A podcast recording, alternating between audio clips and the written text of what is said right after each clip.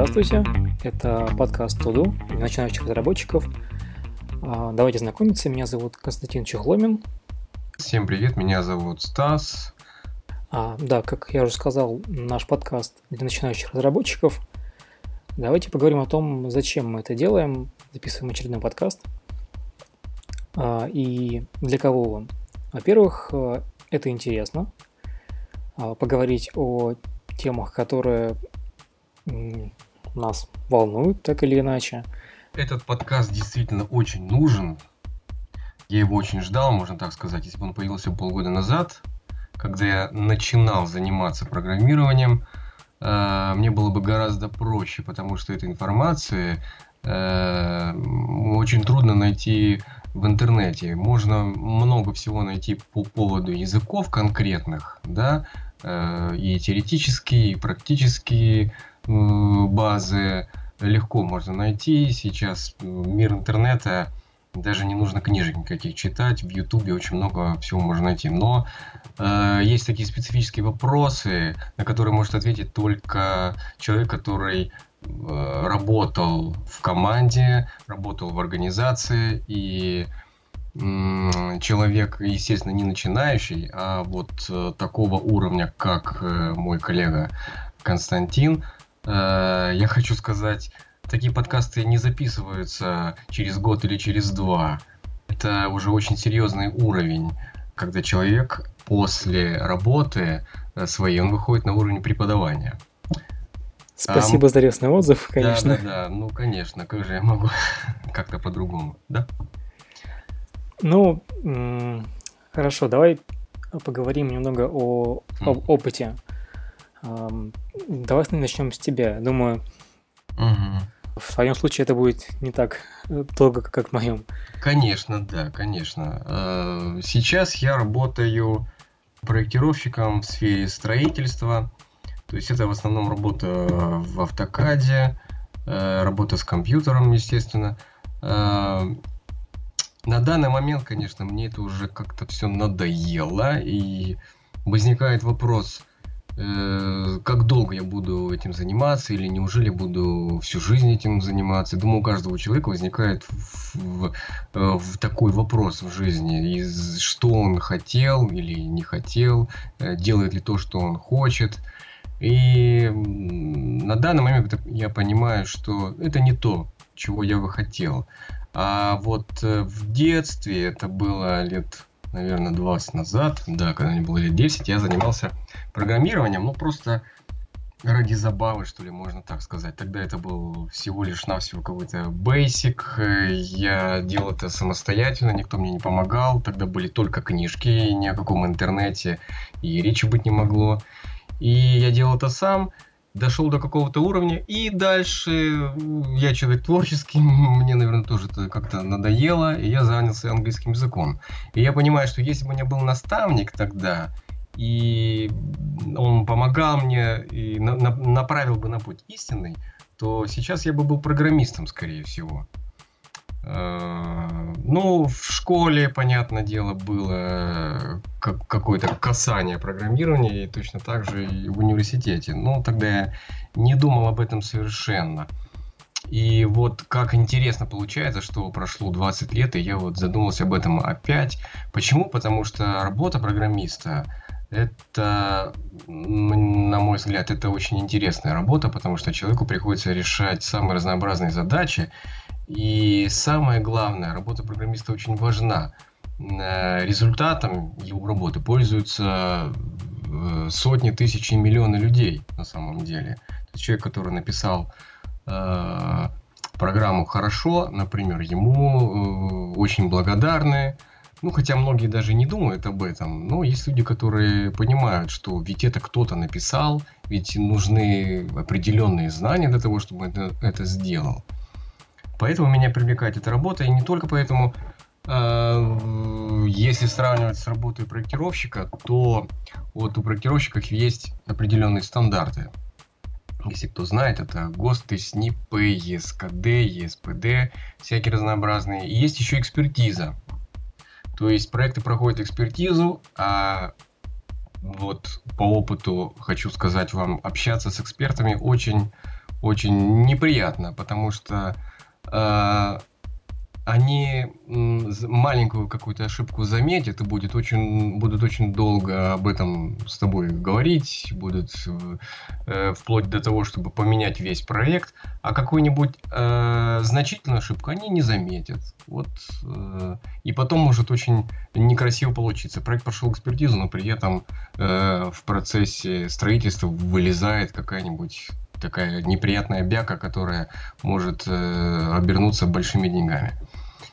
Э, у программистов здесь как раз-таки, я считаю, полная свобода. То есть, да, ты должен знать языки, у тебя должны быть определенные навыки, э, но взаимодействуешь ты, по сути, только со своими коллегами и заказчиком. И если ты написал код хорошо, то всем хорошо, скажем так. Если плохо, то ты просто его переписываешь. Но это все на стадии э, да, предвыпускной стадии, скажем так. Э, еще что меня привлекает в работе программиста, это возможность работать э, в любой точке земного шара, грубо говоря. И плюс э, тебе для этого нужен только компьютер, там ноутбук, все что угодно. И все. И больше ничего. То есть очень большая свобода. Да, надо сказать, ориентировать на английский язык. Если ты программист, то ты заведомо знаешь английский язык. Очень такая интересная связь получается. Если захочешь работать в какой-то стране, то пожалуйста. Естественно, ты знаешь английский язык, ты можешь работать ну, по всему шару земному. Плюс э, программист это элита общества. Далеко не каждому под силу будет изучить вот тот огромный просто э, навал материалов, Э, это и количество языков, и области их применения. Э, соответственно, далеко не каждому в голову придет, а пойду-ка я программистом работать. Сейчас вот пойду на курсы схожу, и вот я буду работать. Тут э, дело такое, что, наверное, один из десяти, наверное, только э, начав э, или встав на этот путь, он дойдет до конца, скажем так. И поэтому, э, наверное, поэтому э, программисты зарабатывают хорошие деньги. То есть э, не только в России, и скорее даже в России не зарабатывают меньшие деньги, конечно, чем э, если взять Европу или Америку. Но все-таки это деньги всегда больше, чем э, работники каких-то других специальностей. Я, конечно, не говорю про Газпром там или Роснефть. Э, вы меня понимаете. Вот э, я писал на самом деле, почему мне это интересно и почему это важно, особенно э, для начинающих.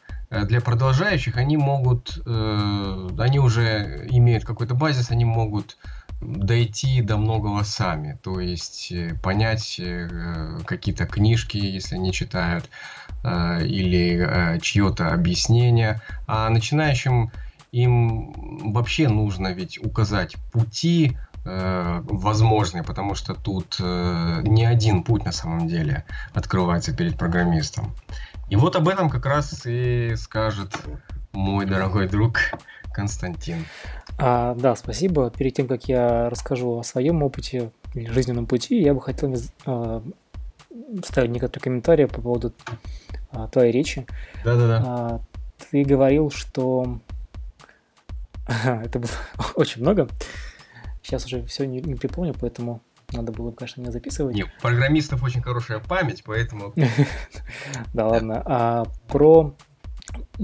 Есть очень много аналогий с работой проектировщика и с работой программиста. Ты говорил, что у вас есть эксперты, которые проверяют вашу работу. На самом деле у программистов тоже есть нечто подобное. Есть э, ревью кода, и ревьюер может тоже какую-то большую ошибку не заметить, Всегда бывают баги на продакшене, к сожалению.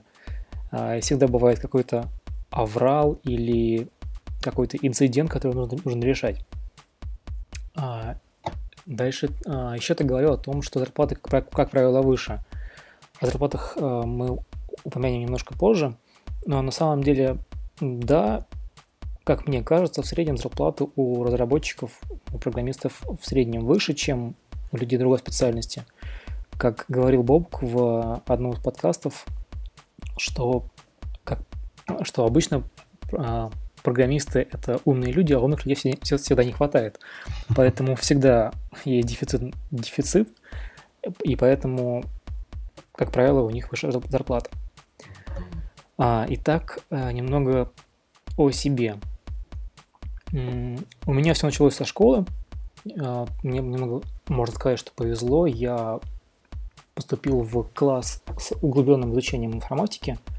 И у нас даже, наверное, со второго класса было какое-то подобие программирования на там, черепашках лога, но это были мелочи.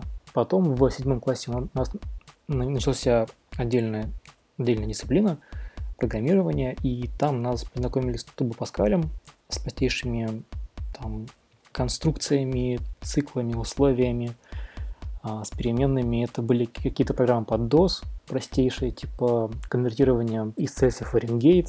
Это просто классика. Ну, Hello World я уже молчу. А, да, такие простые вещи. А, нас там потом обучили немного графики, то есть рисования там с помощью стандартной библиотеки. Я уже не помню половину всего этого. И в конце обучения в школе нас познакомили с э, Delphi, то есть Object Pascal. А, и показали нам, как делать простейшие приложения для компьютеров под управлением Microsoft Windows. А, в школе же у меня был хороший одноклассник, который меня познакомил с миром веб-разработки. А, без него я бы, наверное, пошел совершенно по другому пути. И именно с ним мы делали какие-то совместные проекты, какие-то учебные сайты, тесты на PHP, HTML. А, тогда же он мне сильно помогал с теорией, объяснял, почему следует отделять логику приложения от представления и все в таком духе. Также в школе у нас был факультатив по программированию или для тех, кто хочет там заниматься, грубо говоря, нас там учили, давали комбинаторику, то есть сочетание, комбинации, давали разбор некоторых олимпиадных задач, в том числе мы участвовали в олимпиадах э, школьных, городских, э, может каких-то еще, я тоже всего уже этого не помню, но тем не менее какие-то базовые знания нам там дали, и это очень помогло. А потом я в универе решал какие-то простейшие задачи на C и C++. Нам дали вскользь немножко ассемблера. А, опять же, помогло немножко в понимании. И также в универе был факультатив по многопоточным приложениям. По-моему, на C и библиотеке, по-моему, называлась MPI. Мы как-то разбивали какие-то вычисления на несколько ядер, строили свои кластера на машинах, которые были в аудитории и так далее.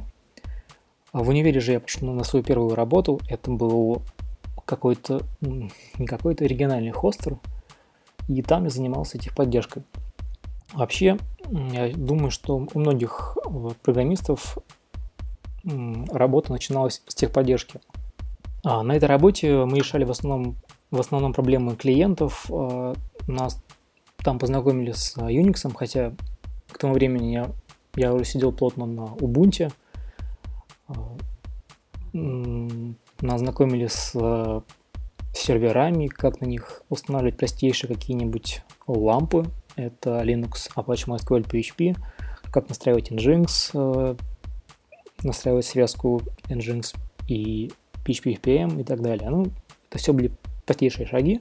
Как правило, у клиентов было мало проблем. Это были в основном перенос сайта с других хостингов – к нам или какие-то скрипты не работали. И поэтому у меня было очень много свободного времени на изучение программирования и на свои какие-то проекты. Потом я перешел в веб-студию, какая-то, опять же, региональная, очень маленькая студия, там было всего, может, человек 7-8. И это был такой конвейер для веб-сайтов. Там я занимался в основном версткой и парсингом, то есть сбором информации с каких-то других сайтов, которые давали на то разрешение. А, должность у меня там была все такая же, это инженер техподдержки. А, ну, сейчас это скорее называют э, вебмастер. А, это, должность сейчас вызывает у многих улыбку программиста, потому что вебмастер считается такой одной из базовых или начальных ступеней в развитии программиста. Потом э, я релацировался, переехал в Санкт-Петербург и довольно быстро устроился в компанию, тоже не без помощи моего одноклассника, с которым я начинал все это изучать. А, и там я впервые познакомился с таким разделением на разделением должности программистов на backend и frontend. То есть, когда я приехал к нему, я говорю, там, а чем ты занимаешься? Спросил его, он говорит, я бэкэндер. Круто, а что это? То есть, в чем разница между backend ом и там, а, какие еще бывают программисты? А, в этой компании нас было тоже немного, это два бэкэндера, два фронтендера, а, были модераторы, менеджер, но в целом состав был довольно небольшой. Потом я перешел в компанию как, в принципе, backend разработчик, но приходилось заниматься всем. А, там мы делали так называемый back office, систему для сотрудников внутреннюю, ну и личный кабинет для клиентов. Тоже я очень благодарен этой компании, я получил бесценный опыт э, и приобрел много знаний, в том числе по работе в команде по управлению не знаю, там, процессами. А, и сейчас я работаю в компании. Работаю, опять же, как бэкэнд-разработчик. А, основной мой язык это PHP. И это тоже вызывает у многих улыбку, потому что PHP считается почему-то у некоторых а, таким недоязыком. Скорее всего, в основном потому, что это очень простой язык для начинающих, но, как правило, начинающие, познав какие-то основы, остаются делать э, какие-то простенькие сайты и не желают развиваться дальше. Как бы им хватает то, что они получили. А, вот как ты считаешь, кстати, на этот счет, что ты можешь сказать в пользу PHP? Это очень интересно. Ведь ты работаешь в серьезной организации и делаешь серьезные вещи, и все это делаешь на PHP, да? А, ну, да. Есть разные языки. Например, есть, если говорить про PHP, наверное, в той же плоскости лежит язык Perl. А, это тоже скриптовый язык. А, что это такое, какие другие языки бывают, мы, наверное, поговорим в другом выпуске. В целом, сейчас Perl такой, можно сказать, умирающий язык, а на нем осталось много, как, как на PHP, старых проектов серьезных. И переписывать все, что накопилось, это довольно дорого. А вообще в интернете очень много сайтов на PHP. А, и написаны они довольно давно, и этим условлено то, что многие люди, которые их видят или первый раз сталкиваются с их кодом, очень часто пребывают в глубоком шоке, потому что все это нужно как-то или по кускам, или ну, переписывать, или очень плавно рефакторить. А, но, как правило, у людей встают волосы дым, когда они видят какие-нибудь, не знаю, запросы к базе данных, составленные очень примитивно, без какой-то защиты от, от SQL инъекции, например. Mm-hmm. А рефакторинг — это когда а, меняется структура приложения, при этом поведение этого приложения совсем не меняется, но при этом значительно повышается читабельность этого кода, понятность для других разработчиков и, и как следствие гораздо проще вносить изменения в отрефакторенный код. То есть это сделано для того, чтобы другие программисты через полгода могли что-то поменять.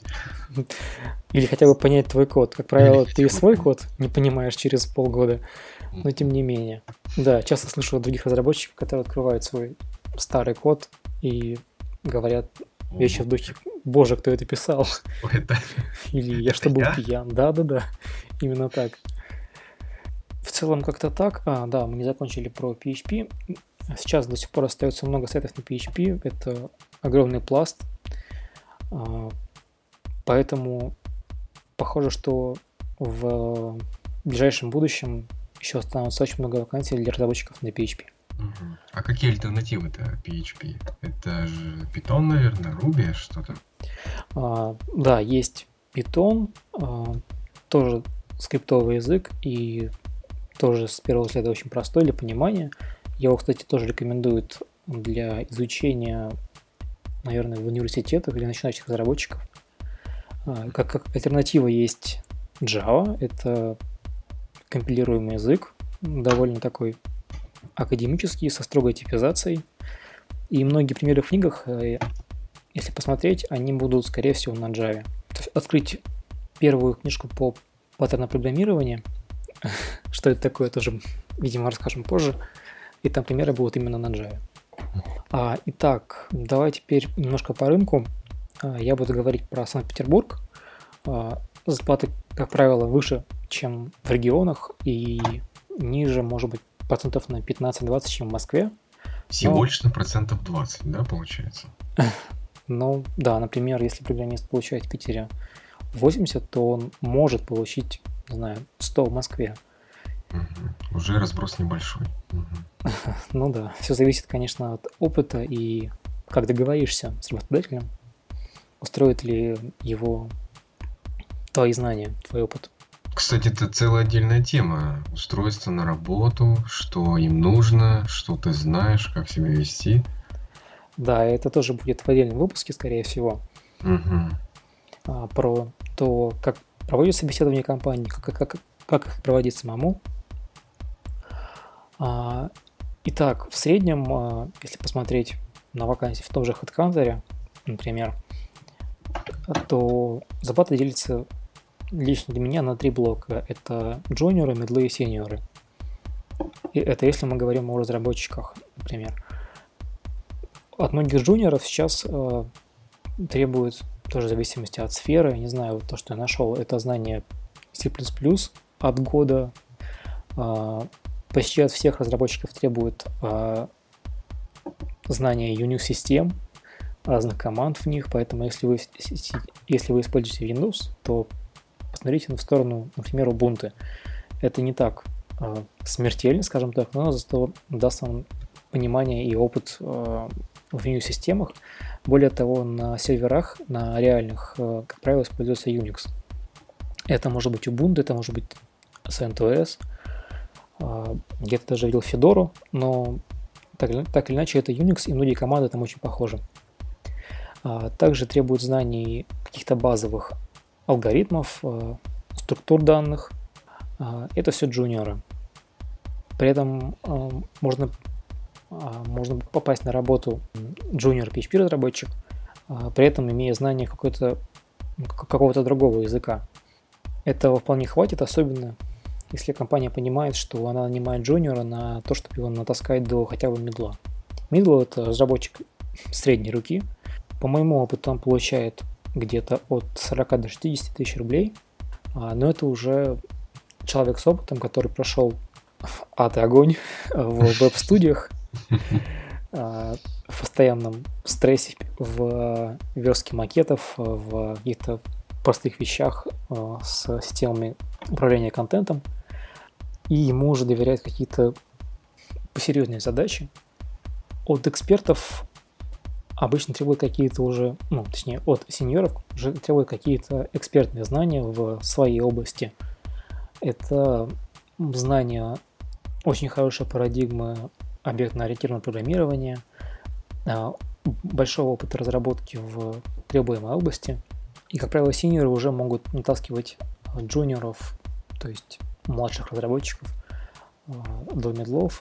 Дальше, если смотреть по иерархии, они могут управлять командой. Но опять же про иерархию поговорим тоже, скорее всего, в отдельном выпуске. Я думаю, у меня все. Что у тебя есть? Добавить какие-то вопросы, может быть?